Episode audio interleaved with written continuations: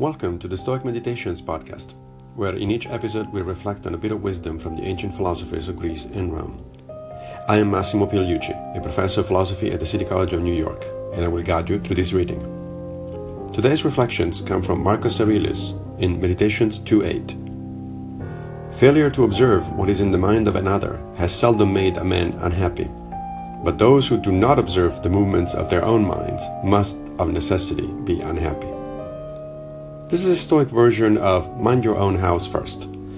We are far too concerned with what other people think and not worried enough about putting in order our own thoughts and feelings. A big component of Stoic training is meant to redress this natural but wrong-headed tendency.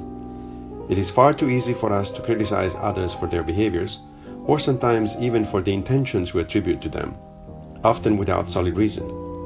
But the real trick is to focus inward and critically examine our own thought processes, checking if our feelings about people and situations are indeed warranted. And if they are not, then it is up to us to correct them as much as possible. To clean up our house, in other words, before we complain about the condition of someone else's abode. Thank you for joining me for another Stoic meditation. I will be back with a new episode very soon, fate permitting, of course.